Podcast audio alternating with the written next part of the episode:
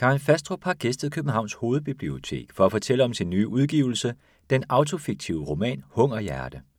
Hungerhjerte er en autofiktiv roman om at blive diagnostiseret med borderline, om at være i terapi og om at eftertragte nærvær. Her kan du opleve Karen Fastrup fortælle om sine pludselige indlæggelser på psykiatriske afdelinger og om det at skrive om sit eget liv i romanform, mens det leves. Karen Fastrup læser op fra Hungerhjerte, og til sidst besvarer hun spørgsmål fra salen. Litteraturformidler Tanne Søndertoft introducerer med ordene.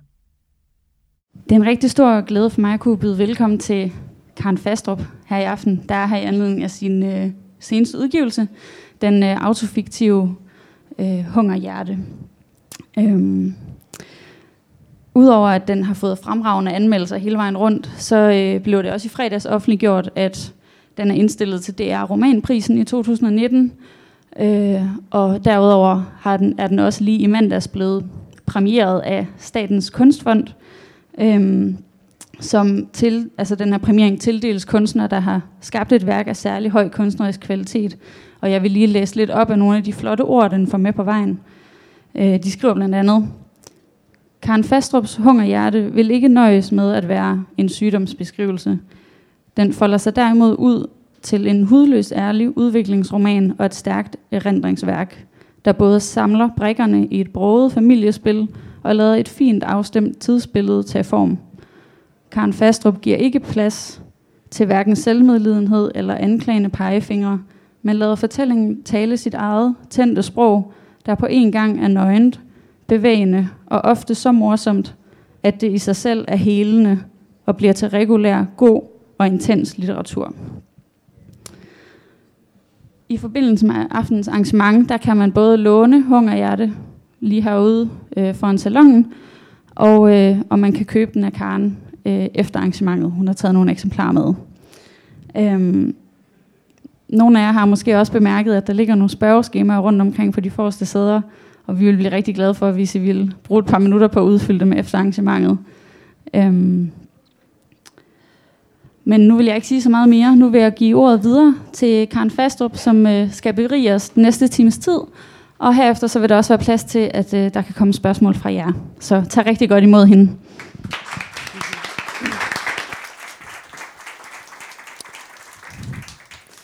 Tusind tak skal I have. Jeg plejer egentlig at stå op, jeg skal lige finde ud af, hvordan jeg ser jer bedst. Nej, det går vist fint at stå op. Øhm, dejligt at se jer. Jeg glæder mig til at komme i dag.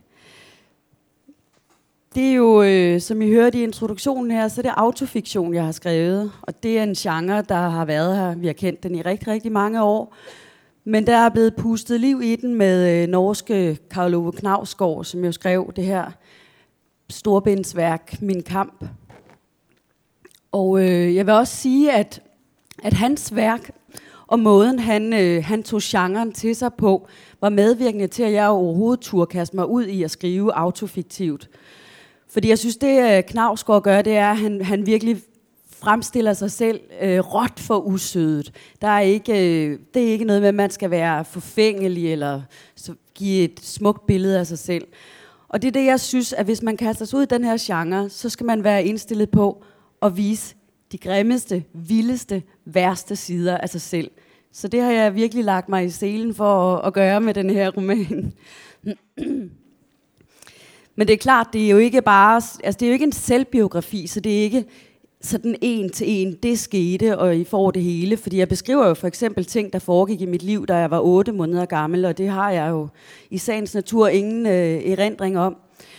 Og, øh, men, men først og fremmest, så har jeg jo taget et, et stof, der er mit eget, nogle oplevelser, jeg har haft, og så har jeg transformeret det til et sprog, der er litteraturens sprog. Blandt andet fordi, jeg er forfatter, det er sådan, jeg arbejder, det er sådan, jeg tænker, det er sådan, jeg skriver, men også fordi, at jeg mener, at det litterære sprog i kraft af, af metaforer og billedsprog kan noget, andre sprogformer ikke kan. Det kan blandt andet give udtryk for nogle ret øh, komplekse følelsestilstande, ved at man laver nogle billeder. Og, øh, og det har været meget vigtigt for mig, fordi hvor mange af os, af jer, ved, hvordan det føles lige pludselig at blive psykotisk, lige pludselig at blive øh, sindssyg. Det er der nok ikke særlig mange mennesker, der ved. Så det har, det har været vigtigt for mig at prøve at, øh, at beskrive det på en måde, så det, øh, så det kan forstås og gribes. Og selvfølgelig har jeg også meget gerne ville få psykiatrien lidt i tale, og vise dem, hvordan det er at være på den anden side af bordet, med alle de samtaler, jeg har haft med psykiater og psykologer. Og så har jeg sidst, men ikke mindst også, lidt et politisk projekt med den her bog, fordi psykisk sygdom er meget tabuiseret stadigvæk. Og øh, jeg håber, at, øh, at hungerhjerte kan bidrage lidt til, at øh, vi kommer til at tale lidt mere åbent om det, som jo faktisk rammer rigtig, rigtig mange af os. Jeg snakkede med Merete Nordentoft i radioen for et par uger siden, eller vi var i sådan et debatprogram sammen, psykiateren Merete Nordentoft, og der sagde hun, at hver tredje af os kommer på et eller andet tidspunkt i løbet af vores liv i kontakt med øh, psykiatrien, hvis vi medregner dem, der kommer til at lide af Alzheimer. Det er et stort tal. Romanen Hungerhjerte her, den, øh, den tager sin begyndelse i oktober 2015, hvor jeg blev syg. Jeg havde levet et meget normalt liv. Jeg var kommet hjem fra øh, Tanzania, kort for inden, hvor jeg havde boet i to år. Og øh, jeg havde travlt, da jeg kom hjem. Jeg skulle finde et sted at bo. Jeg skulle øh, have min oversætterkarriere op og køre på et helt andet blus, end den havde kørt de, øh, de tidligere år. Og så fik jeg en ny kæreste. Jan, som jeg kalder ham i romanen. Og jeg flyttede ind hos ham. Øh, og det kan jo godt også være vanskeligt. Man er forelsket, og det er dejligt, men det skal, der er sammenbragte børn, og det hele skal fungere. Så alt i alt, så oplevede jeg sådan øh, en, stress, en, en stresstilstand, som mange af os jo kan opleve. Og det viste sig for mig på den måde, at øh, jeg pludselig begyndte at blive usikker på mit sprog. Jeg, øh, jeg begyndte at miste det, når jeg skrev. Og når jeg oversatte, så plejer jeg at have sådan en, en... Altså sprog har bare været øh, det, jeg har trukket mit vær igennem, siden jeg var et, et ret lille barn. Og øh, jeg har læst et hav af litteratur, så jeg har bare fået det ind, så jeg har bare kunnet, kun lukke øjnene og sidde og mumle for mig selv, når jeg har siddet og oversat. Og så har jeg været helt sikker på, det er sådan her, den her sætning skal vende. Det er sådan, syntaksen skal sidde. Det er sådan, billedet skal være. Det er her, rytmen skal være. Det forsvandt lige pludselig. Og det var så altså, angstprovokerende. Jeg vidste jo ikke, holder det her op i morgen eller om to uger, eller holder det aldrig op? Og hvad skal der så blive af mig? Det at skrive, og det at oversætte, det at bruge sprog, det har været min identitet, min drivkraft hele mit liv. Så jeg blev i stigende grad virkelig øh, bange og chokeret. Og så fik jeg så en psykose denne her oktoberaften. Jeg sad øh, sammen med min daværende kæreste, som jeg kalder Jan i romanen, hans øh, familie til en middag. Og pludselig, så begynder jeg at holde en forelæsning. Jeg holder simpelthen et foredrag, som jeg nu står og gør for jer. I den der lille familie der af, af gode håndværkere, som ikke var, var særligt interesseret i litteratur. Jeg begyndte at tale om den portugisiske digter Pessoa, øh, og jeg kiggede sådan rundt på selskabet, og de tænkte jo, what? Altså, hvad sker der? Øh, jeg fortalte om Pessoas heteronymer, sådan han sådan opspaltede, udspaltede forfatteridentiteter. Så det, man kan sige, det var sådan lidt hen af det, der var ved at ske med mig, og jeg blev lidt udspaltet og lidt øh, identitetsusikker, øh, for at sige det mildt. Øh, så listede jeg lige så stille af, gik ovenpå, og så har de hørt et brag nedenunder. Det var Karen, der tog en ordentlig stak bøger og bare gungrede den ned i gulvet. Og alt det her, jeg har ingen erindring om det. Jeg kan ikke huske min, min forelæsning om Pessoa. Jeg kan ikke huske det med bøgerne. Jeg kan ikke huske, at jeg har stået og hamret en dør i. Jeg kan huske et billede fra, fra da jeg stod med den dør. Det er et billede af voldsomme, fossende vandmasser, der gennembryder en dæmning. Og jeg kan huske følelsen, der knyttede sig til det. Og det var en følelse af eufori og befrielse. Så gik jeg nedenunder, og... Øh, så tog jeg en øh, kniv, en køkkenkniv. Og øh, der var lidt usikkerhed om, hvad jeg gjorde med den kniv. Og det, øh, det afslører jeg for jer senere. Men nu vil jeg læse et lille stykke op for jer, som, hvor vi hører lidt om, om det. Øh, og der er jeg indlagt. Der er, jeg, der, er jeg, øh, der har jeg været der, der er jeg på øh, modtageafdelingen på Psykiatrisk Center Ballerup her i oktober 2015. Jeg har været indlagt i en dag på det her tidspunkt. Og øh, får besøg af mine søskende, Anna og Niels. Mine søskende kommer med rene trusser ude fra Jan. Region Hovedstaden har foræret mig en tandbørste. Nu skal du høre, siger de. Der er kun én ting, jeg vil høre. Siden i går har jeg ingen krop. Det er ikke en metafor. Jeg er noget, jeg siger. Tomme ord, for eksempel. Angst. Jeg er noget, der jager frem og tilbage på gangen. Socioassistenterne i glasburet, de kigger ud på mig, når jeg stormer forbi. De paniske håndfugle foran sidder muligvis fast på mine arme. Socioassistenterne kunne i det mindste fjerne dem. Ham, der står med ansigtet mod den lukkede dør, begynder at rokke, hver gang jeg er ud for ham. Herre Jemini, sikke en fart, mumler han.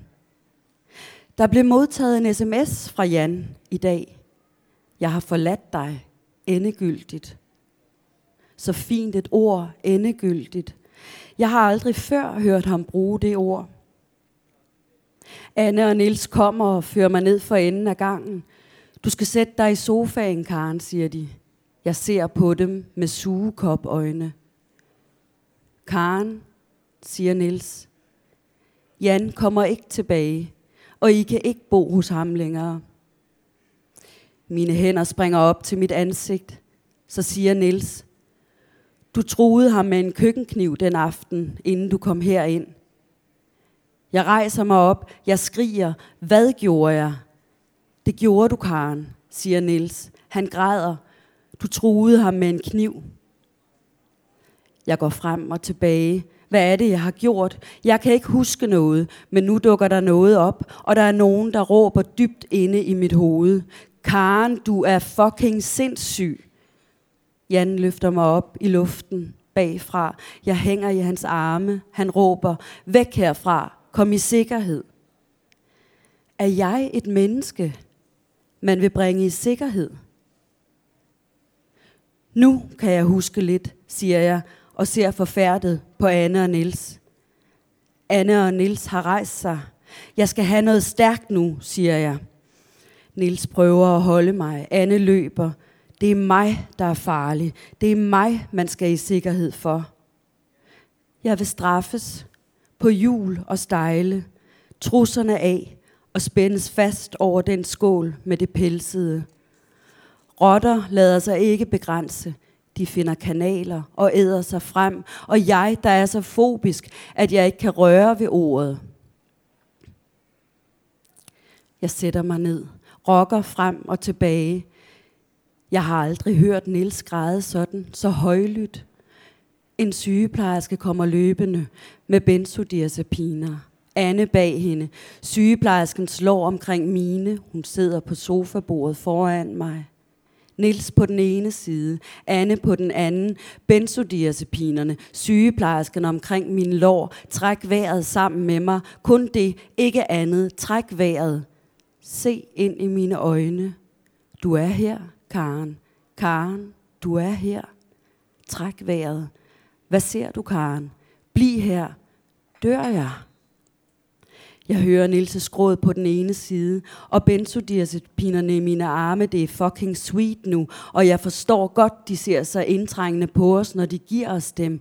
Benzodiazepiner æder sjæle, siger de, og nævner det liv, de hårdnakket påstår ligger foran os. Vi må næsten ikke få nogen. Det er vigtigt, at vi kan visualisere os selv i en form for fremtid. Død for egen hånd. Det må vi ikke. Sygeplejersken og benzodiazepinerne geninstallerer mig i en krop. Mine søskende har andre ansigter nu. De er våde og røde, og øjnene er helt syrede, og jeg har aldrig set dem sådan. De er i gang med at tykke sygeplejersken i sig. Jeg er lidt usikker på, hvad der sker her. Mine søskende plejer at være cool.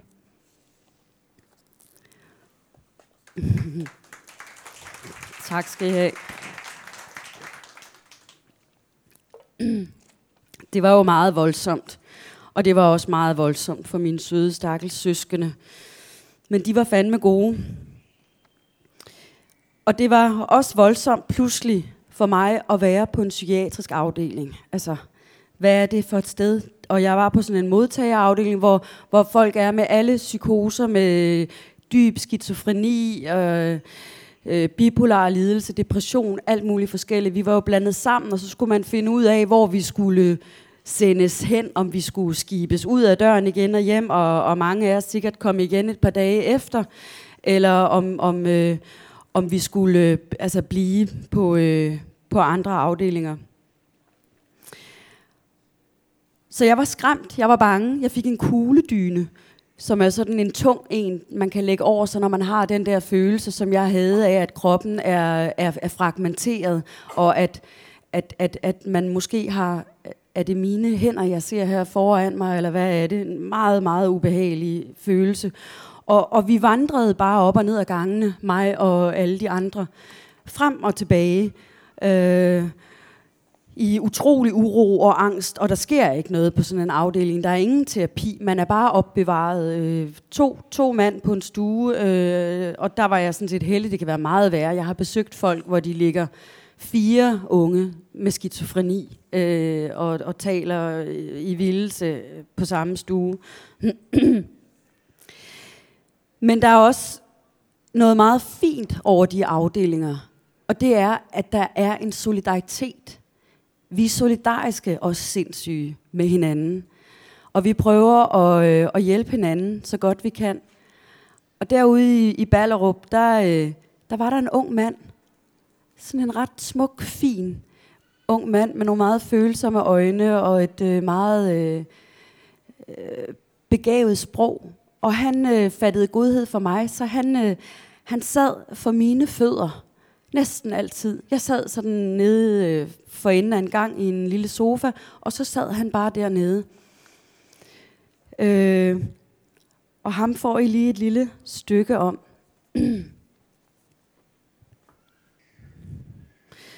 Modtageafdeling, Psykiatrisk Center Ballerup, 20. oktober 2015. Der sidder en mand og siger goddag hen om hjørnet i opholdsstuen. Fjernsynet kører altid. Goddag, siger han igen. Og jeg kan ikke se, om han siger goddag til nogen, vi andre ikke kan se. Mine tænder står vandret ud af munden, og det bekymrer mig. Jeg kan mærke dem under overlæben. De vokser ud og opad. Nogle gange kommer der en sygeplejerske hen og trækker vejret sammen med mig og spørger, om jeg ser noget bag ved hende, når jeg stiger hen over hendes skulder. Det er ikke en af de andre sindssyge, hun har i tankerne. De går altid og spejder efter, om vi begynder at hallucinere. Det er ikke godt at hallucinere. Manden siger goddag igen.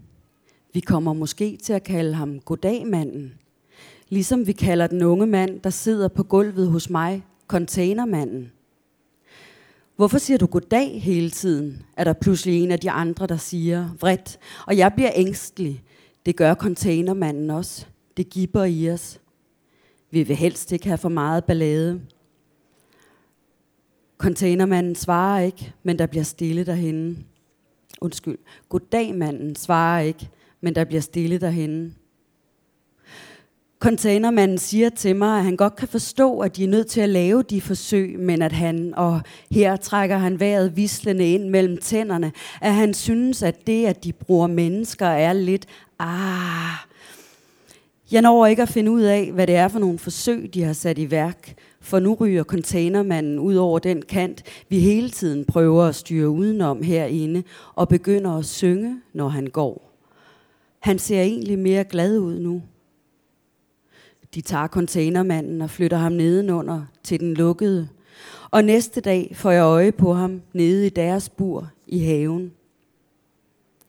Når jeg læner mig ud over vores altan, kan jeg se og høre dem. rygge med tæpper på og hår i filtrede totter. Der er altid cigaretter. De taler mere med hinanden nede i buret, end vi gør heroppe.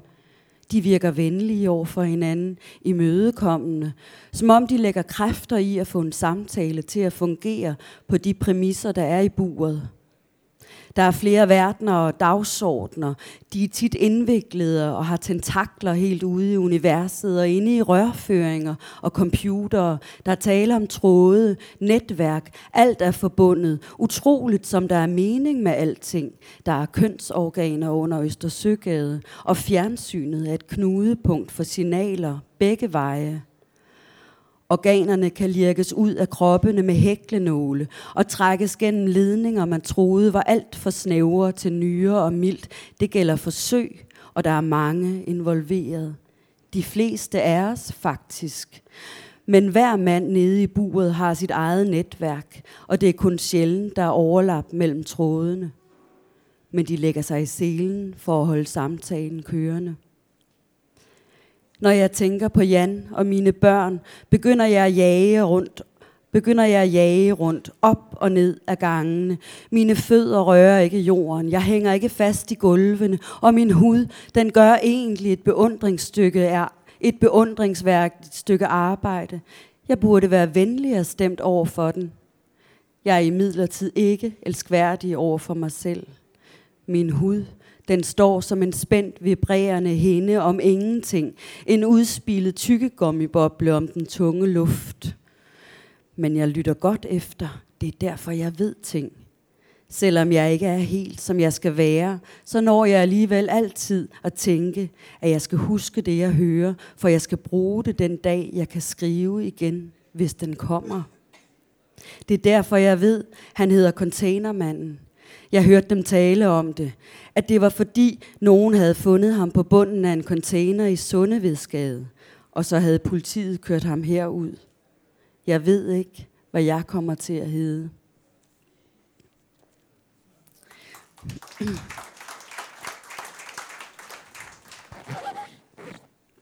Nå ja, jeg glemte for øvrigt lige at afslutte det med kniven. Bare for at vi ikke får øh, gutterne derovre med AK-47, eller hvad det er, de har, øh, rendende, så var det altså ikke mig, eller mig, der havde truet ham med en kniv. Jeg havde faktisk truet mig selv med en kniv, men mine søskende havde misforstået det. Og det gjorde jo sådan set bare det hele meget værre for mig lige at få den der besked. Men det var mig selv. Så skulle jeg jo have en diagnose. Det var det, det gik ud på i de fem dage, jeg var indlagt under min første indlæggelse i Ballerup. Og, øh, og der fulgte jo mange, mange øh, samtaler med psykiater og øh, specialpsykologer for at finde ud af, hvilken diagnose, der nu kunne passe på mig. Og øh, der var øh, der var især en diagnose, jeg var ufattelig bange for at få. Det var øh, det var borderline som øh, jeg og mange andre med mig øh, anså og anser for at være den mest øh, stigmatiserede diagnose. Det er, øh, det er folk, sagde man engang, der er manipulerende. Øh, det er folk, der er utilregnelige. Det er, øh, det er øh, folk, der tilhører socialklasse 5. Øh, det er nogenlunde de værste bæster, det er folk, man ikke vil i nærheden af. Og hvem har lyst til at få sådan en diagnose? Jeg havde i hvert fald ikke.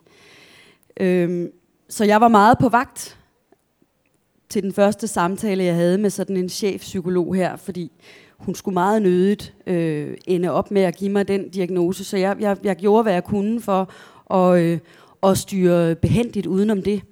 Jeg får I lige et, øh, et kort stykke om. Psykologen kalder på mig. Jeg tager fat med begge hænder om kugledynen og får den krænget af mig. Jeg følger efter hende ind i et lille rum, har vinduer. Stolene står hulter til bulter omkring bordet. Nå, Karen, siger hun og læner sig frem mod mig. Vi skal tale lidt om dig. Ja, siger jeg. Har du en god fornemmelse af din identitet, spørger hun. Jeg bryder mig ikke om spørgsmålet. Bestemt, svarer jeg. Jeg har præcis så meget fornemmelse af min identitet på tværs af tid og rum, som et individ i den fragmenterede modernitet kan have. Jeg taler hurtigt. Jeg synes, hun ser underligt undersøgende på mig. Men jeg har været intellektuelt opdaget, optaget af identitetsløshed, fortsætter jeg. Rilkes, Malte Laurits Brikkes optegnelser for eksempel. Ja, siger hun. Malte er hunderad for at gå i opløsning, siger jeg.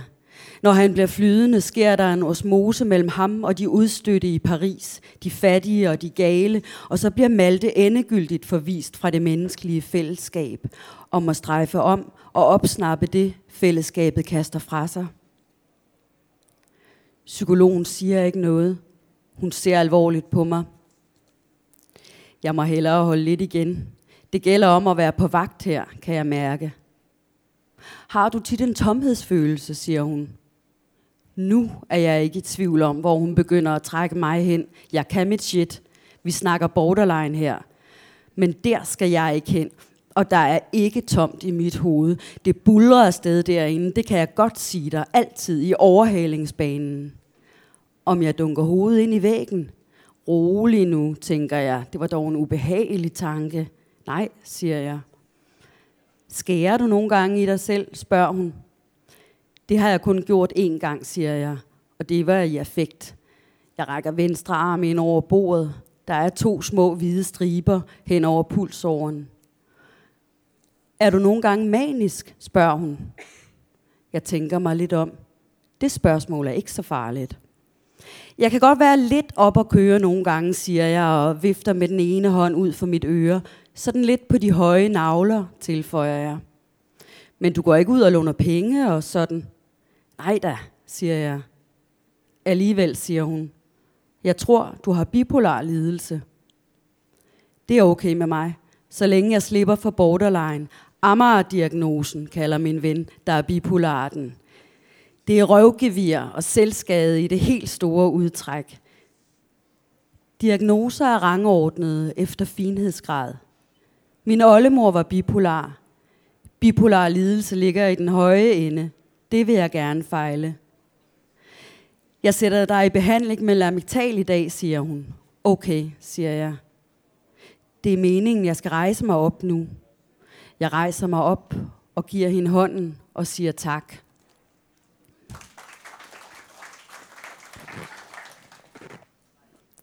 Jeg endte jo med at få diagnosen borderline, og, øh, og jeg var helt i chok. Men det aftog, fordi jeg, jeg tænkte, det skal simpelthen være løgn det her. Jeg vil, ikke være, jeg vil ikke være syg. Jeg må blive rask igen. Så jeg gik i gang med at læse og studere, og jeg gik i gang med at se øh, psykologers øh, forelæsninger om borderline på, øh, på YouTube. Og der fik jeg så endelig en, øh, en fornemmelse af, at øh, det er sgu ikke længere så slemt, som man øh, mente engang.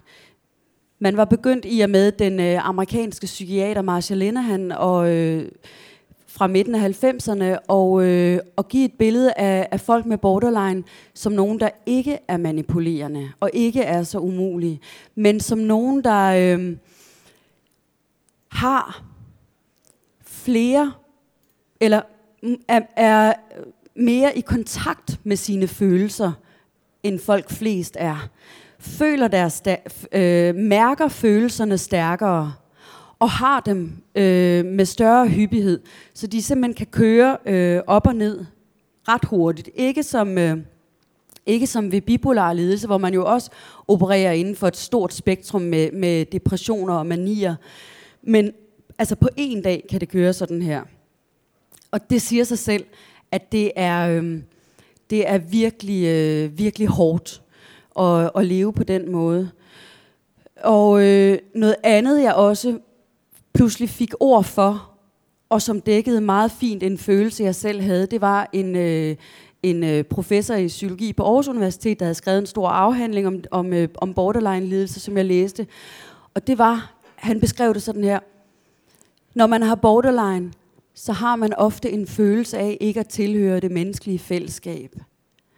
Og den følelse dækkede min følelseserfaring utrolig godt.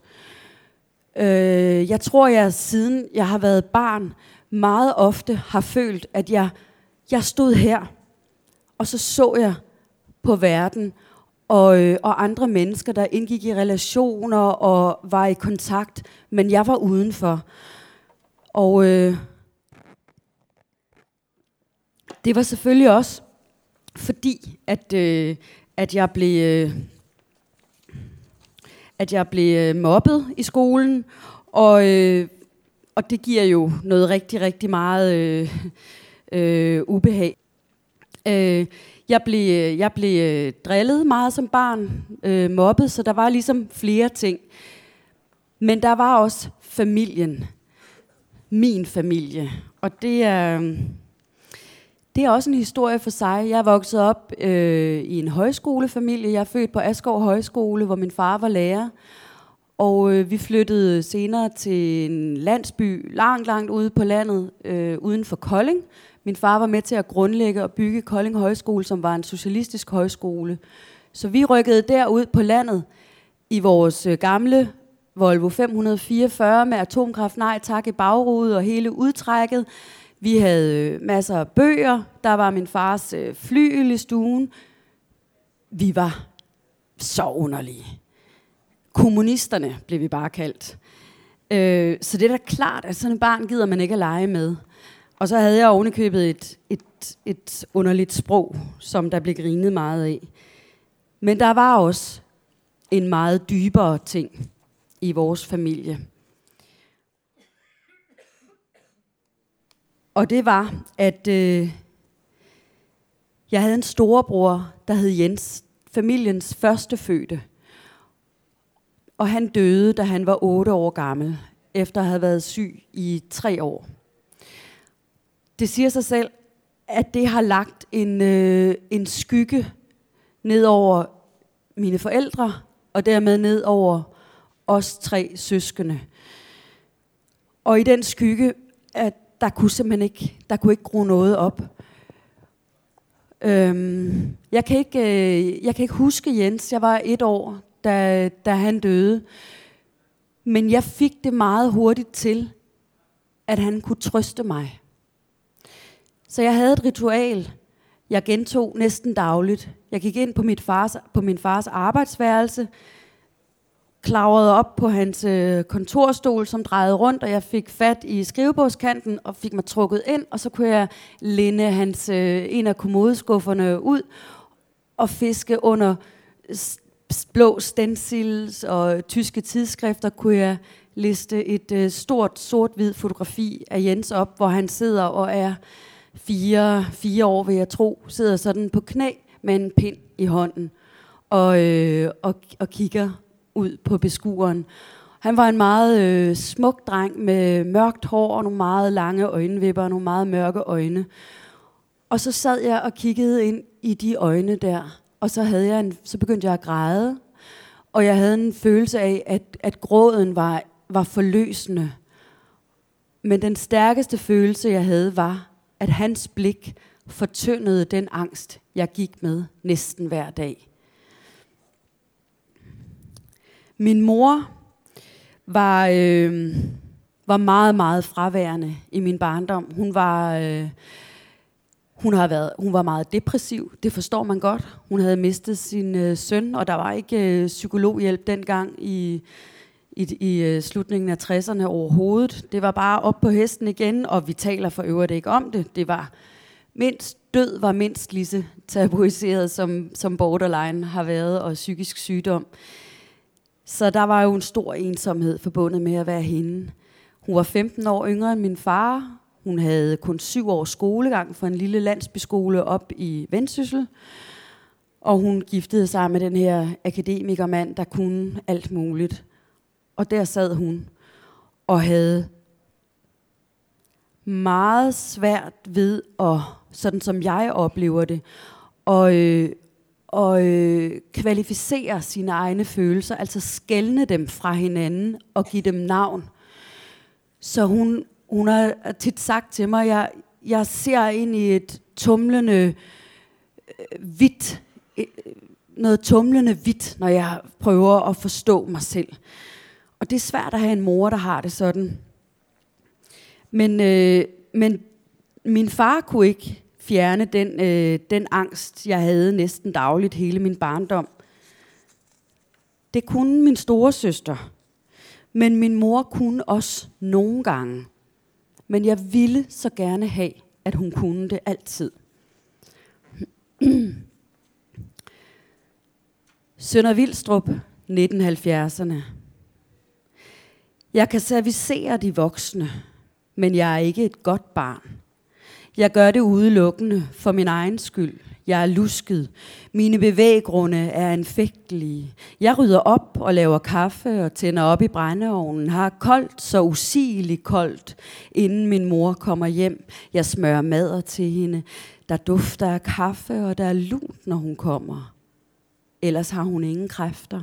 Hun er træt, så plaget af hovedpine og dårligt humør. Det er der, jeg kommer ind i billedet, for det kan rent faktisk reguleres en smule. Og så kan der blive kastet en lunds til mig, så den angst, der sidder i min krop, viger lidt. Min angst og hendes blik deler blodbaner. Så det blik, det ville jeg så gerne i kontakt med, men det var meget vanskeligt. Så var der min far. han, øh, han var den her højskolemand, der virkelig brændte for litteratur og musik og politik. Øhm, og han var, som jeg sagde før, han var 15 år ældre end min mor, så han var en lidt gammel far. Han var født i 1925 og var født i sådan et øh, højborgerskab i Viborg, hvor man var venstrefolk, og hvor min farfars ridderkors hang på væggen, til det skulle virkelig ses. Øh, der var mahonimøbler, og jeg skulle have mine grønne uldknikkers, som det hed dengang, på, når vi skulle op og besøge dem. Det var et stift hjem, men øh, også et, øh, et hjem, der var meget... Øh, litterært og kulturelt øh, oplyst og interesseret.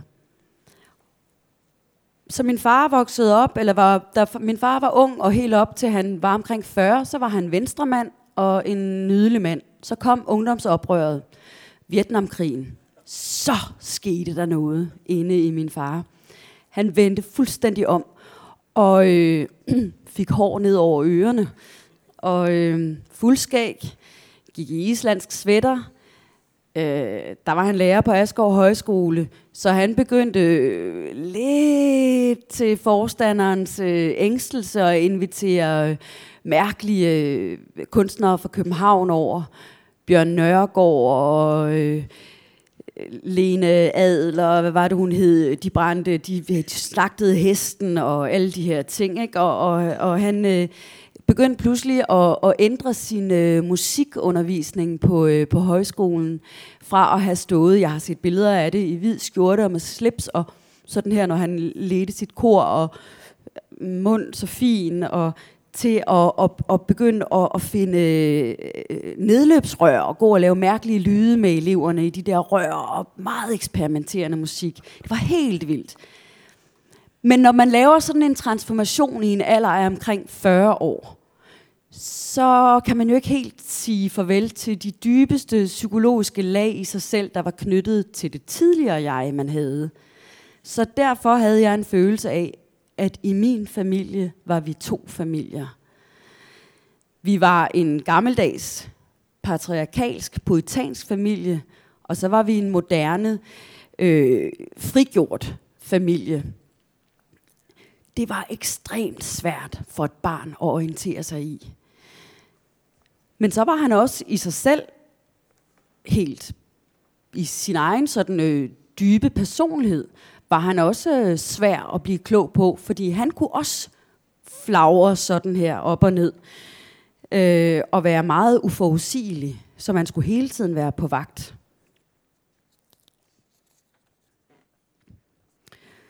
Sønder Vildstrup, 1970'erne. Der er regler. Der er kun varme i spisestuen. opvarmes ved brændeovn og er meget kold indtil en time efter, at man er kommet fra skole og har fået tændt op. Vi er ikke specielt fattige, men man bliver dog skal for meget varme og er lange brusebade i varmt vand. De andre rum er isnende kolde. Isblomster på indersiden af ruderne. En underkop under den drøbende radiator med vand, som kan få en tynd ishinde på overfladen. Vandvarmeren tændes om lørdagen, hvor alle går i bad. Man må ikke sove længe, heller ikke i weekenderne. Man sparer på stegemargarinen, og derfor vaskes panderne ikke af efter brug. Margarinen kan genbruges ved næste opvarmning. Der er som regel tynde dobbeltspor efter to musefortænder i margarinen, når man tager panderne ud. Man lytter ikke til fordummende popmusik på, P3, på P3 og ser ikke materialistiske amerikanske film. Der må i det hele taget ikke ses fjernsyn, bortset fra fastbinder, udvandrende, huset Buddenbrook, Bergmanfilm, programmer om udenrigspolitik. Af samme grund befinder fjernsynet sig i den iskolde stue, hvor underkoppen med vand står. Nils og jeg sniger os nogle gange derop og lægger os i hjørnesofaen, som vores far har bygget. Vi kravler ned under tæpperne og tænder for fjernsynet, næsten uden lyd, for min fars arbejdsværelse er lige over fjernsynet. Det vi bedst kan lide, er de udsendelser, hvor der står SH i fjernsynsprogrammet. Først mange år senere finder vi ud af, at det betyder sort-hvid, men det er underordnet for os, for vi har ikke farvefjernsyn. Og desuden er SH-filmene de bedste. Gø og Gokke for eksempel, eller cowboyfilm. Der er også regler, som opstår ad hoc. Det er de sværeste, for de kræver, at man er konstant overvågen og forudseende. Dels skal man kunne lægge to og to sammen og kunne tænke sig frem til, at hvis min far ikke bryder sig om lange, varme bade og fordummende amerikansk fjernsyn, så bryder han sig heller ikke om guldbladet, som Anne har en hel masse af, skjult under sin seng deroppe på det gamle pigekammer, på den anden side af tørreloftet.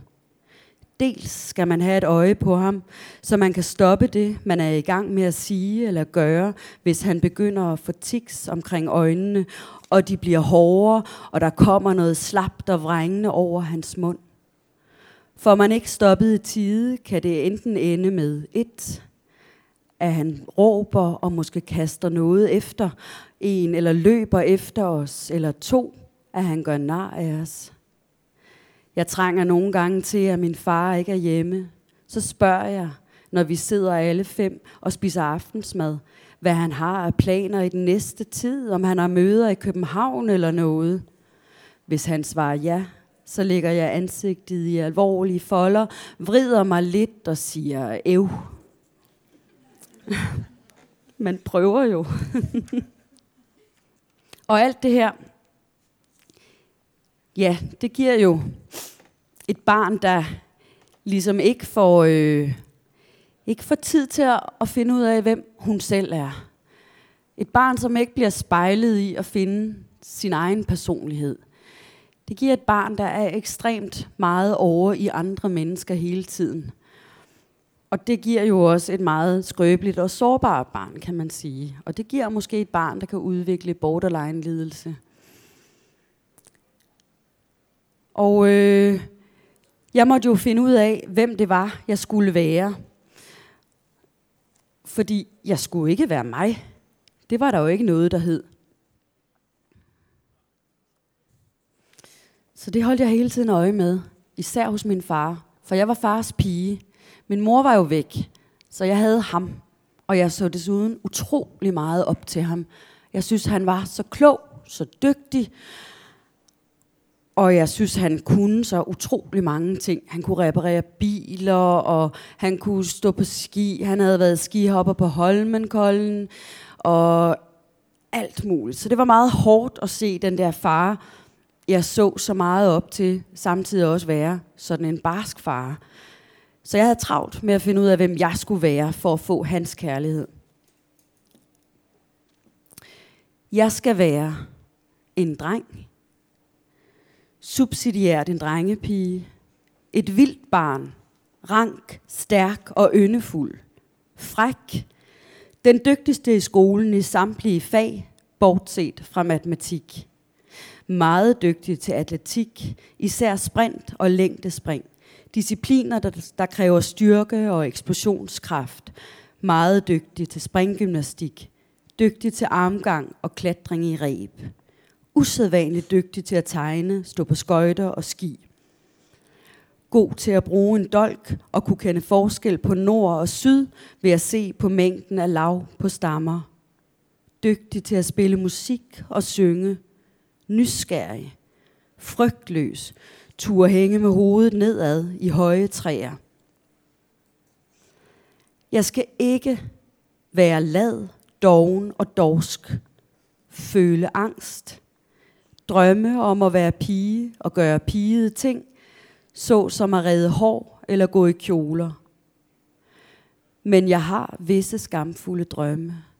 For eksempel om at sætte spænder i håret og gå i min mors højhælede sko den slags foregår de samme skjulte steder som den senere under ni i hulen under ripsbuskene, på værelset med et øre på trappen, gående ind i et stort krat, mens jeg rødmende siger, at jeg har tabt noget to meter længere inde i krattet, så ingen ser min mors sko.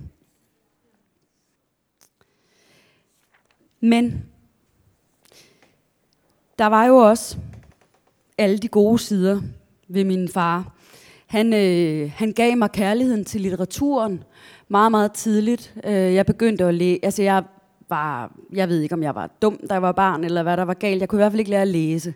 Men jeg lærte at læse, da de, da de sendte fiskerne i fjernsynet der i 76, mener jeg det var. Fordi den var jeg simpelthen så grebet af. Den måtte man godt se, sammen med Farsbinder og det andet. Så der sad vi alle sammen. Da den serie så var færdig, så, øh, så fandt jeg øh, Hans Kirks Fiskerne i reolen, og så begyndte jeg at læse. Og derefter så var der en rutine med, at jeg hver gang jeg havde afsluttet en roman, så gik jeg ned til min far og sagde, hvad, hvad kan jeg læse nu? Og øh, altså mest af alt havde jeg jo sådan set bare lyst til at læse nogle ungdomsromaner og sådan noget, men det, det var jo enormt pinligt, altså, så det gjorde man ikke i mit hjem. Og han spurgte mig, hvad har du lyst til at læse? Og jeg havde altid lyst til at læse ja, noget om kærlighed. Det turde jeg selvfølgelig ikke sige. Det var også pinligt. Så sådan, jeg sagde mm, noget, noget om mennesker, noget om relationer mellem mennesker og sådan. Øhm, men altså, vi fandt jo ud af det på den måde, og jeg fik den her kærlighed til litteraturen, og jeg fik alt det sprog ind, og jeg fandt ud af som 12-årig, hvad det var, jeg ville med mit liv. Jeg ville være forfatter. Så der var rigtig, rigtig meget øh, fint med ham. Og, øh, og der har jeg lige lyst til at læse et, øh, et stykke op for at afslutte snakken om, øh, om det menneske, der betød så meget for mig, på godt og på ondt. Min fars begravelse, Sønder Stenderup, maj 2005. Har jeg fortalt, at du har lært mig at se? At du har lært mig at se trådene fra dit næseblod i skålen, når de diffunderer ud som rodenet og lader hjertekamre vokse frem i tykmælken. At du har lært mig at se vinden kratte vandspejl op i ruhårets spjættende rygge. At du har bedt mig fortælle, hvad jeg ser.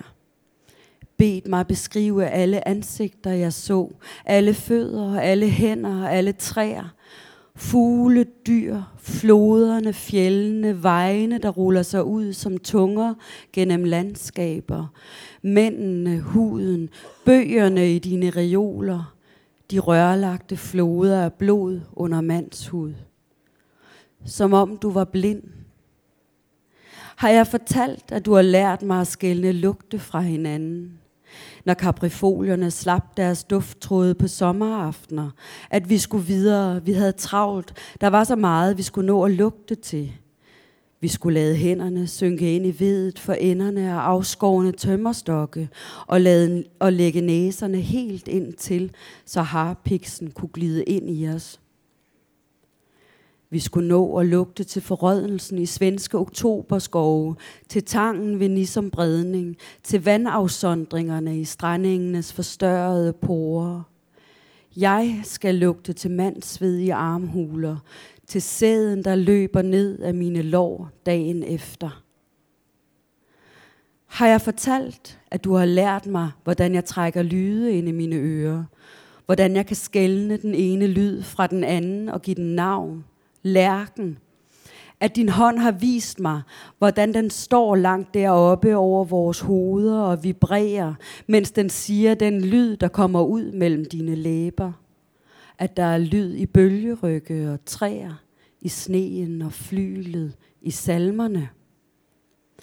At der er lyde i ord, i kød, intonationer og ro, i savklinger, papir og stor kapital at du har lært mig, hvordan man spænder hud ud.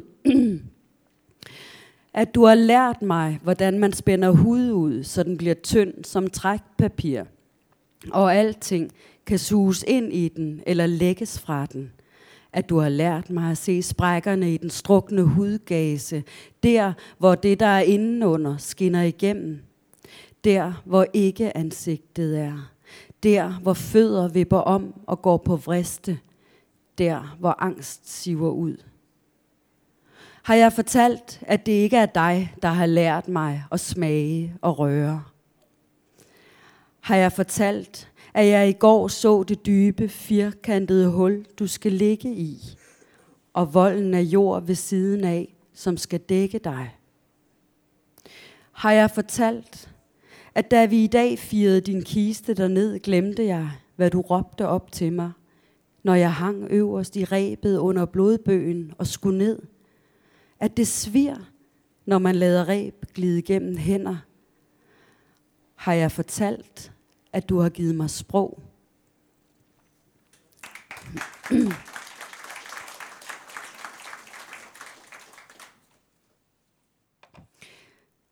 Så når vi frem til øh, sommeren 2016, hvor jeg havde mine øh, sidste indlæggelser på, øh, på psykiatriske afdelinger. Øhm, jeg gik ligesom og ventede og ventede på at komme øh, i, øh, i behandling for den borderline-diagnose, jeg jo havde fået. Øh, jeg ville gerne i behandling på Stolpegård. Men øh, jeg luskede mig lidt til, at hvis jeg gjorde den spiseforstyrrelse, jeg nok havde, lidt værre, end den egentlig var, så kunne jeg måske komme ud på Stolpegård med min spiseforstyrrelse. Og så tænkte jeg, at når jeg først er derude med den, så kan jeg måske komme ind i deres behandling for borderline, for personlighedsforstyrrelser. Øhm, der var et langt, lang, som sagt, venteforløb, hvor jeg sådan set bare blev mere og mere syg. Fordi jeg blev udskrevet fra Ballerup, øh, min første indlæggelse der, allerede efter fem dage. Øh, så jeg blev bare gradvist mere og mere syg. Mit øh, forhold til min kæreste nåede at gå i stykker.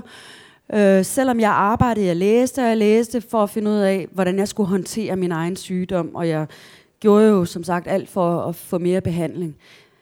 Øh, men til sidst blev jeg så så syg, at, øh, at øh, overlægen derude på, øh, på Stolpegård sendte mig, øh, sendte mig ind på, øh, på den lukkede afdeling Øh, hun, hun sendte simpelthen bud efter en taxa, øh, som kørte mig til den lukkede afdeling på, øh, på Frederiksberg Hospital.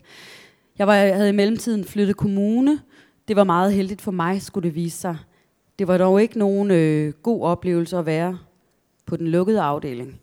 Især fordi jeg mødte en afdelingslæge der, der ikke havde fulgt med i den nyeste forskning inden for borderline, hvor man jo efterhånden har fundet ud af, at, at vi ikke er sådan nogle manipulerende bæster, men slet og ret nogle mennesker, der kan være rigtig bange for ikke at blive set, rigtig bange for ikke at blive elsket, rigtig bange for ikke at blive rummet, og rigtig bange for at miste.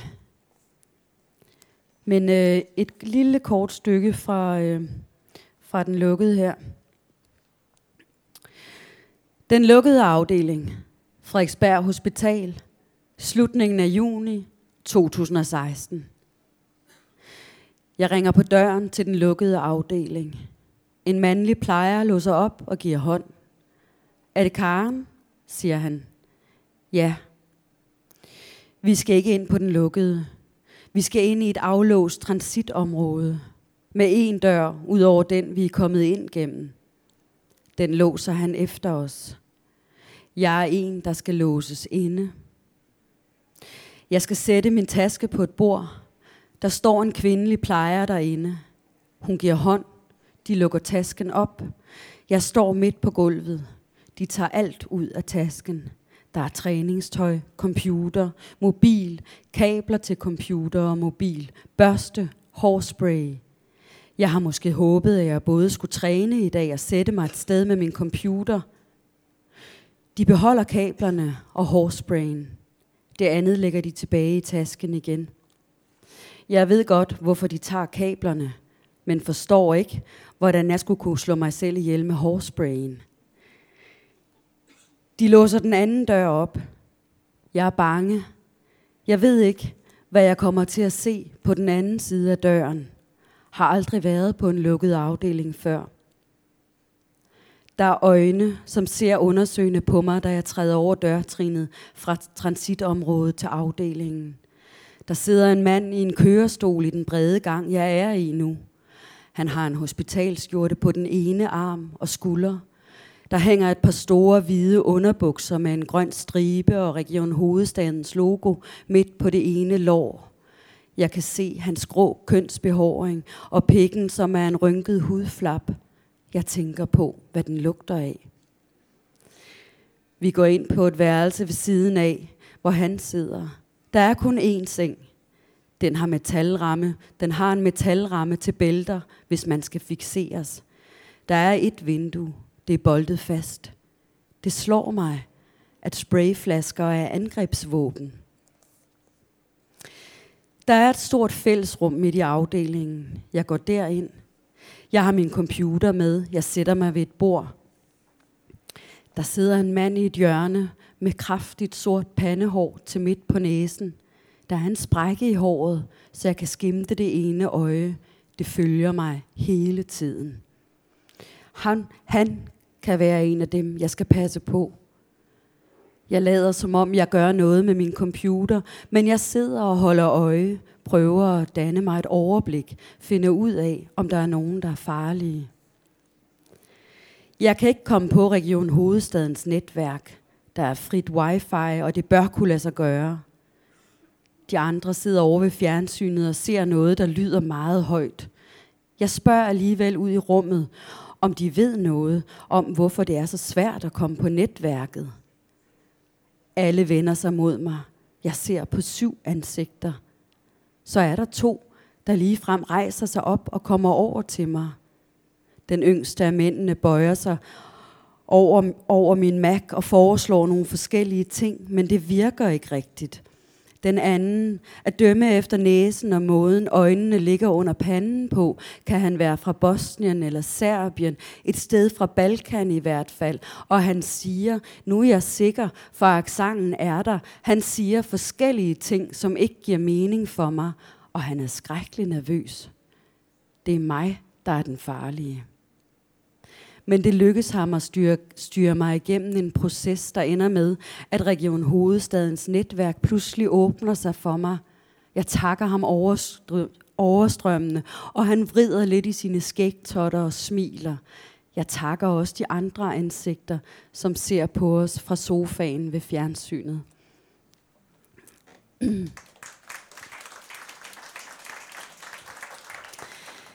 øhm, nu skal jeg til at afrunde, så I kan få tid til at stille et par spørgsmål, men en, jeg, jeg, øh, jeg, blev, jeg blev sendt hjem efter et døgn af denne afdelingslæge, jeg lige nævnte før. Øh, men så var jeg var jo simpelthen så syg og selvmordstruet der, så jeg gik til den øh, psykiatriske skadestue på Bispebjerg fem dage senere, eller deromkring, og, og ligesom sagde, hjælp mig. Og der mødte jeg nogle fantastisk gode øh, psykiater og sygeplejersker, som, som sagde, man skal ikke være så ked af det, som du er. Så der følte jeg jo pludselig, at jeg var et genuint menneske igen, at, at man var en, man kunne stole på, at når jeg sagde, at jeg er ked af det, så var det, fordi jeg var ked af det. Øh, og øh, derfra blev jeg så overflyttet tilbage til Frederiksberg Hospital, nu på en åben affektiv afdeling, afdeling F3A. Og der fik jeg lov til at blive i tre en halv uge, og det gjorde underværker. Og der var terapi, der var kognitiv terapi hver dag. Der var fysioterapi. Man kunne få kram. Der var folk at snakke med. Der var psykoedukation, hvor vi lærte om vores forskellige øh, sygdomme. Det hjalp helt fantastisk. Øhm, og øh, da jeg så var, øh, da jeg var færdig der med at være der efter de tre og en halv uge, så blev jeg end ikke bare sendt hjem til mig selv. Frederiksberg Kommune, som er en rig kommune, sørgede for, at øh, Cognitive Johnny, som jeg kalder ham i romanen, kom hjem til mig to gange om ugen i en to-tre måneder med en rygsæk med øh, pebermyntebolcher og øh, kognitive skemaer, som vi udfyldte sammen. Og jeg fik ikke bare kognitiv Johnny, jeg fik også mentor i dem, som øh, kom hjem til mig en gang om ugen i øh, samme periode, og øh, som hjalp mig med at styre igennem en økonomi, der var fuldstændig kuldsejlet, efter jeg havde været syg i den her lange periode. Og hun øh, hjalp mig med at få ringet til skat og inddrivelsen og netbank, fik ordnet netbank, fik fikset det hele. Og øh, endelig kom jeg også i den terapi på Stolpegård, som jeg længe havde ønsket. Og inden den ligesom var, var færdig og afsluttet, øh, så mente man faktisk, og det var jeg helt enig i, at jeg var så rask, som jeg sikkert øh, nogensinde bliver. Og, øh, og øh, man valgte at gå ind i min journal og skrive øh, kvalificere næppe længere til diagnosen. Øh, det var jo skønt. Og øh, alt det for at sige, altså, at øh, det er simpelthen sådan, vores psykiatri bør fungere, hvis den skal batte, hvis den skal hjælpe noget. Hvis den skal hjælpe det enkelte menneske og alle deres pårørende. Hvis den skal fjerne lidelse for folk. Og også vil jeg driste mig til at sige, uden at jeg er den store talknuser øh, og økonom eller noget, at, at det er på den måde, vi på den lange bane kan spare nogle samfundskroner. Fordi ellers så ved vi simpelthen bare, at det siger enhver statistik. Folk kommer bare ind og ud og bliver svingdørspatienter og bliver mere og mere uarbejdsdygtige. Altså, jeg kom jo tilbage og, og fik skrevet den her roman og genoptog mit øh, arbejde som oversætter, og alt går godt. Det kan godt svare sig at give den øh, hjælp der. Øh, selvfølgelig lever jeg med en, øh, en sårbarhed i mig, og en øh, vedvarende angst for at øh, blive forladt. Øh, og det er noget, jeg skal håndtere og lære at leve med. Men jeg er ligesom opmærksom på, øh, på mine ting, og jeg kan, jeg kan cope med dem. Stort set altid. Der er visse udfald. Men, øh, men det går alt i alt meget, meget godt. Og øh, ja, det er så dejligt, at jeg har fået skrevet den her roman, og jeg skrev den jo faktisk, mens jeg var syg. Jeg sad inde på afdelingerne og, øh, og begyndte at skrive på den, og skrev den, mens jeg levede. En underlig fornemmelse for øvrigt at skrive om sit eget liv, mens man lever det. Jeg vidste ikke, hvor romanen skulle ende henne, for det liv havde jeg jo ikke levet endnu, da jeg startede med at skrive den. Men øh, ja, hvis I har nogle spørgsmål til mig, så svarer jeg beredvilligt, og bare, I må, der er ikke noget, man ikke må spørge mig om, øhm, så det er I velkommen til. Det er også okay, hvis I er mætte og ikke har mere. Jeg kommer ned med en mikrofon, når der. Ja, øh, jeg vil gerne spørge, om det også var kognitiv terapi på øh, Stolp, eller på, øh, da du endelig kom i behandling. På, øh, på Stolpegård? Ja. Øh, nej, det var det ikke. Det var det, man kalder mentaliseringsbaseret terapi. Ja, det tænkte jeg nok. Ja, der er, der er ligesom udviklet to terapiformer for, øh, for borderline-lidelse. Det, man kalder dialektisk adfærdsterapi, og så øh, den mentaliseringsbaserede. Ja, jeg kender, jeg kender alt til borderline. Okay. Jeg vil bare høre, om det stadig ja. var kognitivt, fordi det mener jeg ikke er en hjælp mod den lidelse. Nej, det tror jeg også, så. du har ret i. Men meget interessant. Tak. Ja, ja selv tak. Ja. Øhm, jeg kunne godt tænke mig at spørge, fik, fik du fjernet den der diagnose borderline? Fik du fjernet den, eller har du den stadigvæk på dig? Nej, altså, man, altså Øh, man kan ikke gå ind og, øh, og ind, altså man kan ikke gå ind og fjerne sådan noget i en mm. journal, fortalte øh, den psykiatriske overlæge på Stolpegård okay. mig. Det der står i en journal, det står der Okay. øh, til evig tid. Men det han kunne, kunne gøre var, som jeg lige nævnte før, at han kunne gå ind og skrive, "Kva- kvalificere næppe længere til diagnosen. Okay, ja. Fordi at han, efter de havde øh, ligesom haft mange lange interviews med mig derude, både psykiater og psykologer, blev de enige med sig selv om, at, øh, at den, den diagnose var simpelthen ikke dækkende for mig mere. Så, okay. så de gjorde det. ja. Øhm, det er fordi, jeg har lige læst den bog, der hedder Den, den, den, den der lever alene med øh, Leonora Christina Skov, ikke? Ja, Ja, for, for, for, fordi jeg selv vokset op i sådan en familie på Fyn, ikke? ja. Og så har jeg også fået en diagnose, og den har jeg klaget over til patientklagenævnet. Mm. Men det kan være svært at få fjernet den diagnose igen, når man en gang har fået en diagnose. Ikke? Ja. Det var egentlig ikke mig, der var syg, men det var derimod min mor og min far, der var psykopat. Ikke? Så Mm, sådan er det jo tit. ja, altså, Man reagerer. mm, Det er rigtigt. Ja, altså det, så, så, så, så det kan være svært sådan at få fjernet den diagnose Ja, igen. er Og så rigtigt. mener jeg sådan til lærerne, at de måske giver folk nogle diagnoser, som måske alligevel ikke er helt rigtige. Ikke? Det kan også forekomme. Altså, Det er rigtigt. Ja, okay. ja, det er rigtigt. Tak skal du have. Jeg vil gerne spørge dig, om du har øh, nogle gode råd til, øh, til ægtefæller, der lever i et forhold, hvor man måske knap nok har fået diagnostiseret sygdommen, Yeah. men der er meget stor sandsynlighed for, at det måske er borderline. Hvordan kan man takle det? Har du nogle gode idéer? Jamen, det har jeg da nok. Altså, jeg tror, at, at som, altså, det, det, øh, det handler nok meget om at, øh, at forstå, at, at når en person, der har borderline, pludselig bliver meget øh, følelsesmæssigt øh, voldsom øh, og giver, giver udtryk for meget stærke følelser, så er det fordi, den person er enormt bange. Og det bedste, man kan gøre i, den, i det øjeblik, det er at være meget rolig.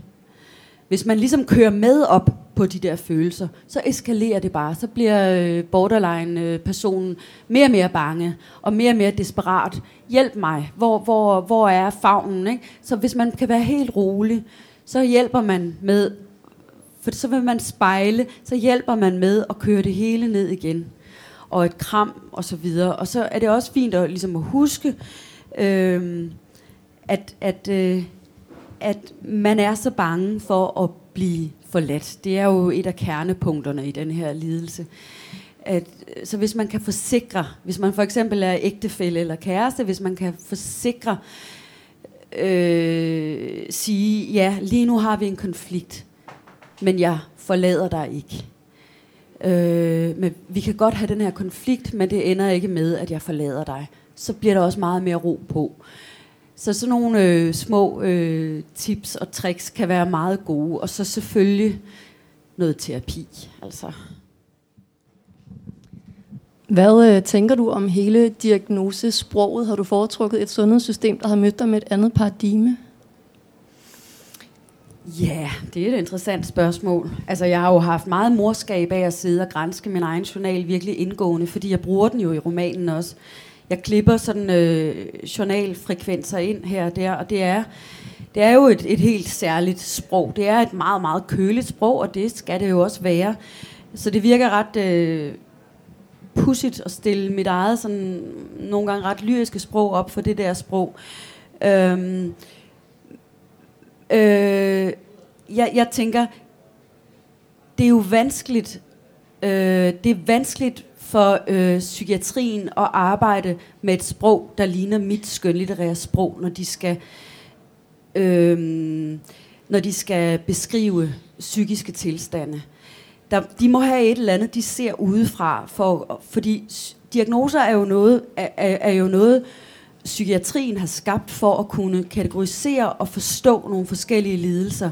Og det har de vel været nødt til for at finde ud af og, øh, og håndtere det, rubricere det og finde ud af, hvordan kan vi, hvordan kan vi bedst give øh, behandling, der passer til, øh, til det. Så langt hen ad vejen er, er det vel som det er.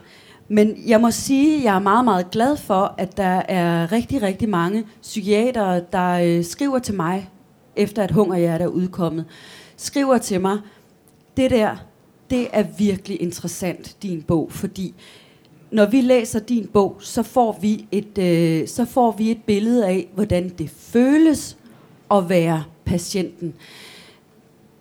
Vi sidder jo bare og kan se. Øh, og der er selvfølgelig mange, der har prøvet at fortælle, hvordan de har det, men, men jeg er jo forfatter, og derfor har jeg adgang til et sprog, der måske øh, Øh, kan nuancere nogle ting lidt mere, eller forklare nogle følelser en lille smule mere detaljeret. Og det, og det er øhm, en stor glæde for mig at mærke, at, at psykiatrien er så interesseret, og jeg skal ud og holde foredrag for psykologer og psykiater og forskellige steder. Ikke? Og jeg synes, det er dejligt at mærke, at de har den interesse der. Ja, det er godt. Fordi jeg har jo også en følelse af, at man bliver, man bliver sat i bås med sådan en diagnose. Det var jo også lidt det, jeg var inde på i starten af mit foredrag her. Ikke? Jeg kunne overhovedet ikke genkende mig selv i den diagnose, jeg fik. Jeg blev helt desperat. Men det er ikke mig. Jeg er ikke manipulerende. Jeg er ikke øh, alt det der øh, forfærdelige. Øh, men jeg kunne så godt se, der var nogle... Jeg kunne godt begynde at genkende nogle, nogle træk ved, ved det, der var diagnosen. Og så tog jeg det ligesom på mig og sagde, okay, så kan jeg bruge den til at være så kan jeg bruge den som et kort over mit indre landskab, hvor jeg ligesom kan få nogle veje udstukket, så jeg bedre kan orientere mig i mit eget følelsesliv. Jeg ved ikke, om jeg fik svaret ordentligt på dit spørgsmål. Jo, det, jo, det synes jeg. Altså, men kunne du, kunne du komme med et øh, forbedringsforslag, eller er der noget, du kunne se, som nu du har oplevet det indefra, inden fra din egen sjæl, er der noget, du kunne se kunne gøres anderledes? Altså i, i forhold til... Altså i, i forhold til den måde, man møder patienter på. Den måde, man sætter dem i bås på, som du selv siger. Ja, altså nu, nu har jeg snakket om, øh, om det med diagnoserne. Men ja, det er jo noget med, at, øh, at, at, øh, at når man står som plejepersonale på, på en afdeling, at så, så, så møde, møde de mennesker, der kommer ind, som om det var... Øh, altså tro på, de lider. Tro og tro på, at de har brug for i første omgang noget menneskelig omsorg. Jeg er godt klar over, at man kan ikke forvente kærlighed, for det er jo en professionel relation, og man kender ikke hinanden, men, men, men giv, giv, giv noget omsorg. Det, der hjalp, da jeg gik op og ned af de der gange med mine flagrende håndfugle, de fem dage, jeg var øh, på modtagerafdelingen i Ballerup, det var, der var en socialrådgiver, som jeg havde et par møder med, han, ham passerede jeg på mine vi, hvileløse vandringer, ham passerede jeg på gangen af og til. Og han gjorde det, at han stoppede op, og så kiggede han ind i mine øjne med meget, meget stor varme. Og der følte jeg jo pludselig, okay, jeg hører til i det menneske. Jeg er en del af det menneskelige fællesskab. Det hjalp jo meget mere end, end de sygeplejersker, der bare kom en gang imellem og... Mm, eller socioassistenter. Sygeplejerskerne er faktisk meget gode, men so, de socioassistenter, jeg mødte der, de var altså ikke, de var ikke særlig søde. Øhm, så nærvær, øh, varme, empati. Jeg vil bare starte med at sige tak for en virkelig, virkelig, virkelig stor læseoplevelse. Jeg, jeg, jeg ved ikke, jeg faldt over din bog, og, og så faldt jeg for den. Så, tak. Øh, jeg er nysgerrig på, jeg har to spørgsmål som hænger sammen. Det ene er, at du siger, at du ligesom starter med at skrive. Det får man også indtryk af, når man læser den. Du starter undervejs. Øh, og kan forstå, bruger din søster sådan i den proces. Jeg ja. fastholdt dig selv, forstod jeg på det lidt i, i, i det der, at nu, det, det, det vil du. Ja. Så den ene ting, jeg vil spørge om, det er, når du, da du så begyndte, havde du så en fornemmelse af, hvad, for en, hvad det skulle ende, altså hvad for en form det skulle have, at det faktisk skulle blive en roman om det her? Eller en autofiktiv øh, roman? Det ene spørgsmål. Det andet spørgsmål er, hvilke overvejelser du så har gjort dig i forhold til containermanden, som måske kan genkende sig selv, og Jan, og hans børn, og håndværkerne. Og jeg tænker, at dine søskende har du formentlig. Det, det virker som om, at der er den, det grundlag, der skal være for ja. at drøfte det igennem. Men de andre mennesker, som jo kan finde sig genkende sig selv. Ja. Måske min nabo her også. Men, ja. men hvad du har gjort der overvejelser? Ja, men det, var, det er rigtig godt, du bringer det op, fordi det plejer jeg faktisk også at sige, når jeg holder foredrag, at alle de mennesker har jeg sløret. Øh, altså, alle de mennesker har jeg givet andre navne. Jeg har lavet dem bo andre steder. Jeg har givet dem andre hårfarver. Øh, øh, simpelthen sløret dem, så de kan ikke, de kan ikke genkendes. For det er klart, at, at det, sådan skal det ikke være. Så det har, det har jeg selv været meget opmærksom på, og det har de også inde på Gyldendal. Så det har vi hele tiden været igennem. Ikke? Min, så, så, øh, så mine søskende er nævnt ved navn, fordi de har læst med undervejs, og min veninde. Så, så dem, der er nævnt ved navn, og som man kan genkende, som ikke er sløret, de har alle sammen fået lov at læse det, jeg har skrevet om dem. Øhm, og dit første spørgsmål, mine tanker omkring øh, formen. Ja, altså da jeg begyndte at skrive, vidste jeg med det samme, at det skulle være en roman. Fordi det er det, jeg skriver. Øhm, og det er, at, at det sprog, øh, jeg er interesseret i at udfolde. Og øh, der gik ikke særlig lang tid før, at jeg, øh, jeg også vidste, at den skulle være autofiktiv. Fordi at øh, jeg kunne mærke, at hvis jeg begyndte at, øh, at trække, trække den længere væk fra mig selv, øh, så, så røg noget af, af den kraft, der er i, øh, i sproget i den her roman. Det, jeg var nødt til at, at skrive det så tæt på mig selv, at jeg næsten følte, at det var... At jeg følte skam, og jeg følte, det var pinligt, jeg følte, det var grænseoverskridende, jeg bare krængede mig selv ud. Ikke? Jeg skulle derud, hvor det virkelig var altså, rigtig ubehageligt at skrive det, og være mig og vide, det, alt det her lægger jeg ud om lidt og bagefter. Ikke?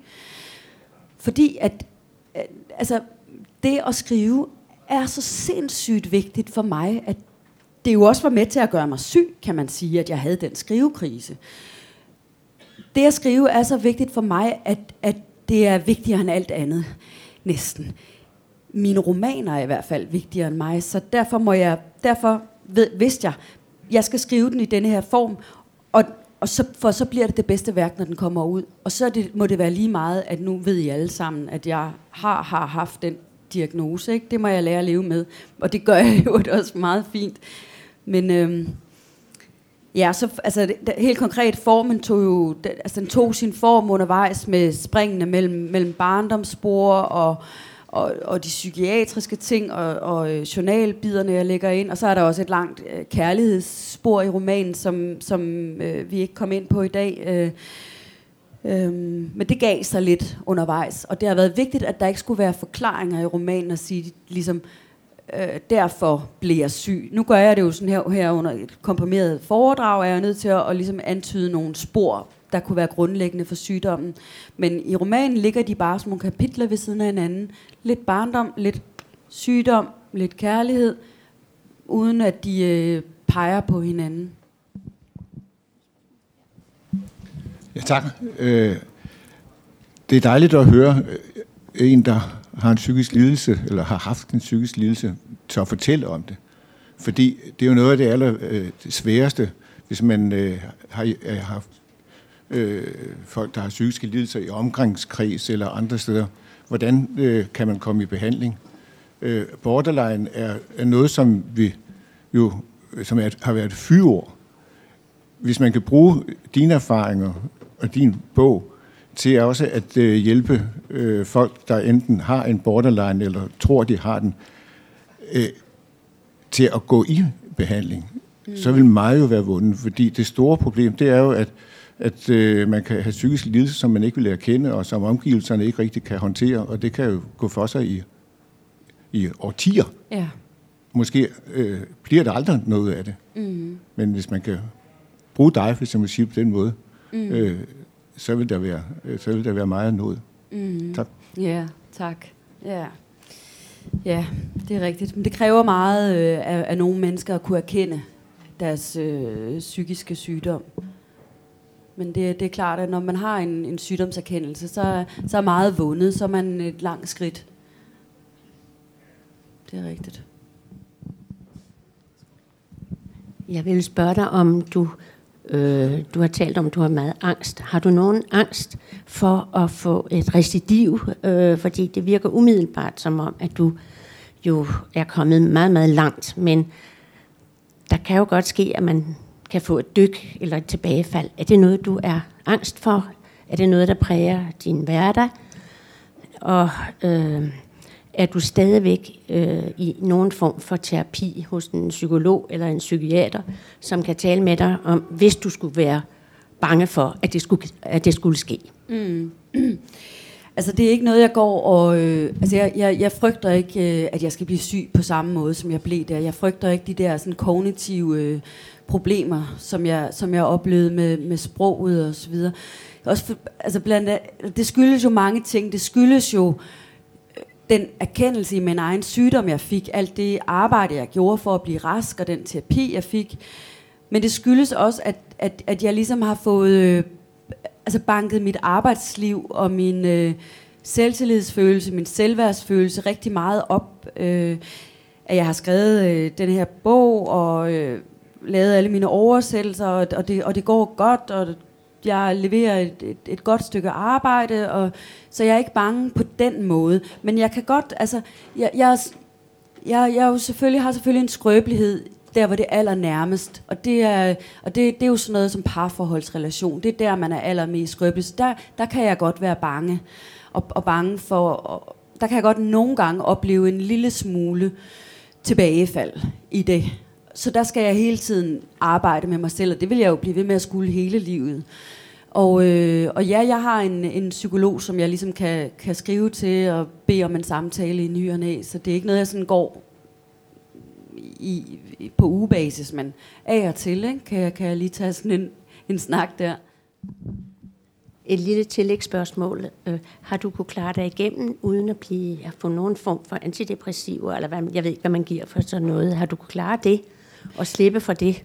Det fik jeg en kort overgang, ja. men jeg mærkede faktisk ikke nogen effekt af det. Altså, det er selvfølgelig altid svært, svært at vurdere, men jeg, jeg synes ikke, jeg mærkede så meget. Så, så jeg, det tror jeg, jeg fik et halvt år, eller tre kvart år, eller sådan noget. Så, øh, og det er lang tid siden, jeg har fået nogle former for medicin. Men det er altså heller ikke noget, man umiddelbart giver medicin for at være borderline? Nej, det er det Nej. nemlig ikke. Øh, jeg kunne godt tænke mig at høre dine sådan, refleksioner eller kommentarer i forhold til at blive øh, diagnostiseret øh, relativt sent i livet.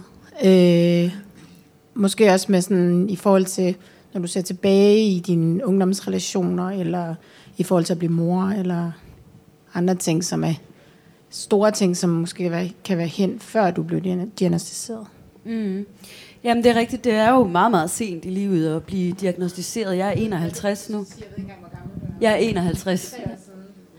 Ja, ja det er det.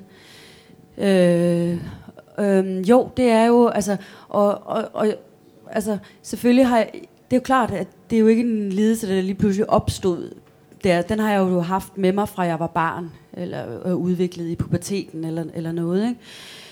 Øhm, men, men jeg har jo været god til at... Øhm, jeg har været god til at håndtere den. Det, det skal også siges, at, at den, min, min lidelse lå ligesom i, i det milde spektrum af, af borderline-spektrum. Man er, nogle psykiater har fortalt mig, at man nu vil begynde at arbejde med et kontinuum af borderline, ligesom man gør det med autisme.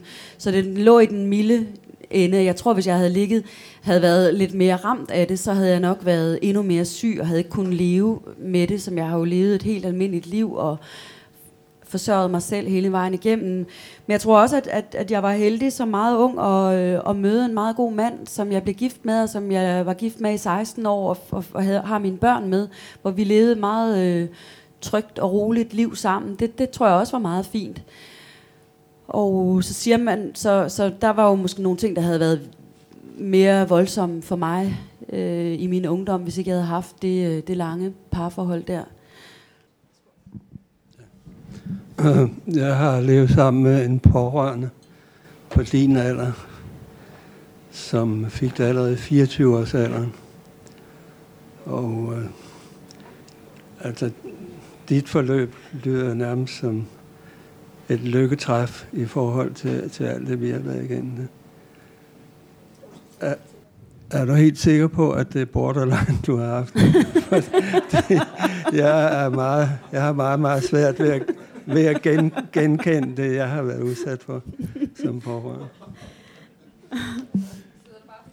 Ja.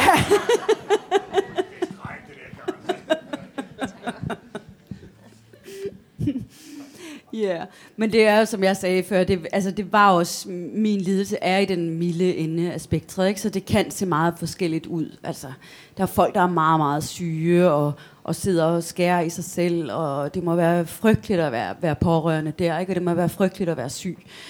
Så, så ja, altså, jeg er jo måske en lidt dårlig repræsentant for alle mine kolleger der, ikke? Men, men anyway, altså. Men, men, men de sagde jo også, altså de sagde, øh, det handler også om, at, at jeg har haft nogle ressourcer til at arbejde med min sygdom. Det fik jeg at vide øh, allerede, da jeg fik diagnosen af, af den psykiatriske overlæge, der, der gav mig den og sagde, den begævelse, du har, Karen, den har hjulpet dig til ikke at blive så syg, som du ellers kunne være blevet. Du kunne være blevet meget, meget mere syg. Fordi når man har noget at arbejde med, altså så er man jo i stand til at, at skabe sådan nogle coping-mekanismer, nogle forsvarssystemer, som kan være brugbare øh, til at, i, et langt, langt hen ad vejen, ikke, i forhold til ikke at blive alt for angst og sådan noget det er så klart, at når man, jeg skulle så, da jeg begyndte at få det bedre, begyndte at blive rest, så skulle jeg jo aflære nogle af de der mekanismer igen, fordi nu behøvede jeg dem ikke mere. Øhm, ja, så der er mange forskellige måder, det kan være på. Jeg kan sagtens sætte mig ind i, at det må være meget hårdt at leve sammen med en, der er, er meget syg af borderline, eller skizofreni, eller hvad det, det, det må være meget, meget hårdt. Og det er også en af grundene til, at det er også for de pårørende skyld, at jeg jo har sådan et ønske om, at, at psykiatrien ikke bliver ved med at blive behandlet så stedmoderligt, som den altid er blevet behandlet. Jeg har et spørgsmål mere her, og så øhm, hvis der er et ekstra på falderevet, kan vi godt lige nå det, men ellers så tror jeg, vi runder af lige om lidt. Jeg vil gerne spørge dig, øh, ser du nogle udfordringer i øh, familier, hvor der er øh, mindreårige børn, hvor den ene ægtefælle har en lidelse, i relation til, om man kan være ansvarlig forældre, eller man kunne komme i tanke om at gøre noget utilsigtet over for børn og så videre. Altså hvis man har borderline-lidelse? Ja, ja. Mm, altså det, det, altså jeg tror sådan set aldrig mine børn har, har mærket noget synderligt til min øh, lidelse, så, så det kommer jo helt an på, hvordan det er i den familie, så det er faktisk svært for mig at svare på. Øhm, det er det. det. Det må jo komme an på, hvordan det lige er i den specifikke familie der. Ja. Øh, eftersom det er opstået øh, i en sen alder, du har aldrig været i nogen, du har altid gået i almindelig skole, og øh, jamen, når jeg spørger, så er det faktisk, fordi jeg har et barnbarn, der har en lidelse også. Hun er kommet ind, det hedder øh, GUA. Ja, jo, men jeg har altid gået i helt almindelig skole ja. og gået på universitetet og læst litteraturvidenskab og gået på så. forfatterskolen, så der ja. har slet ikke været øh, noget der. Noget der, nej. nej. Men hun er, hun er 11 år, og det er altså det har stået på i nogle år, og nogen altså, hun er meget velbegavet, men lider, har altså den lidelse, har ja. også været igennem børnepsykiatrien og kommet i en specialskole. Ja. Ja. Ja. Sådan er det. Sådan er det. Ja, ja det er hårdt. Jeg ved ikke, om vi skal til at stoppe, og så, øh, hvis der er nogen, der har lyst til at købe bøger, skal jeg lige sige, inden vi runder ja. helt af, så ja, øh, jeg kan tror, man det. Jeg tror, vi afrunder nu, og så må, øh, må man øh, komme op og snakke lidt det, med Karen bagefter, yeah, hvis man skal yeah. købe en bog eller et eller andet. Men yes. ellers rigtig mange tak for jeres mange gode spørgsmål, og tak yeah, til Karen for at stille tak. op. Tak skal I have. Det var dejligt at være her. Du har lyttet til en podcast fra Københavns Biblioteker. Du kan finde flere podcast på bibliotek.kk.dk-lyd. Eller skriv månedens forfatter i søgefeltet i iTunes, din podcast-app eller på Spotify.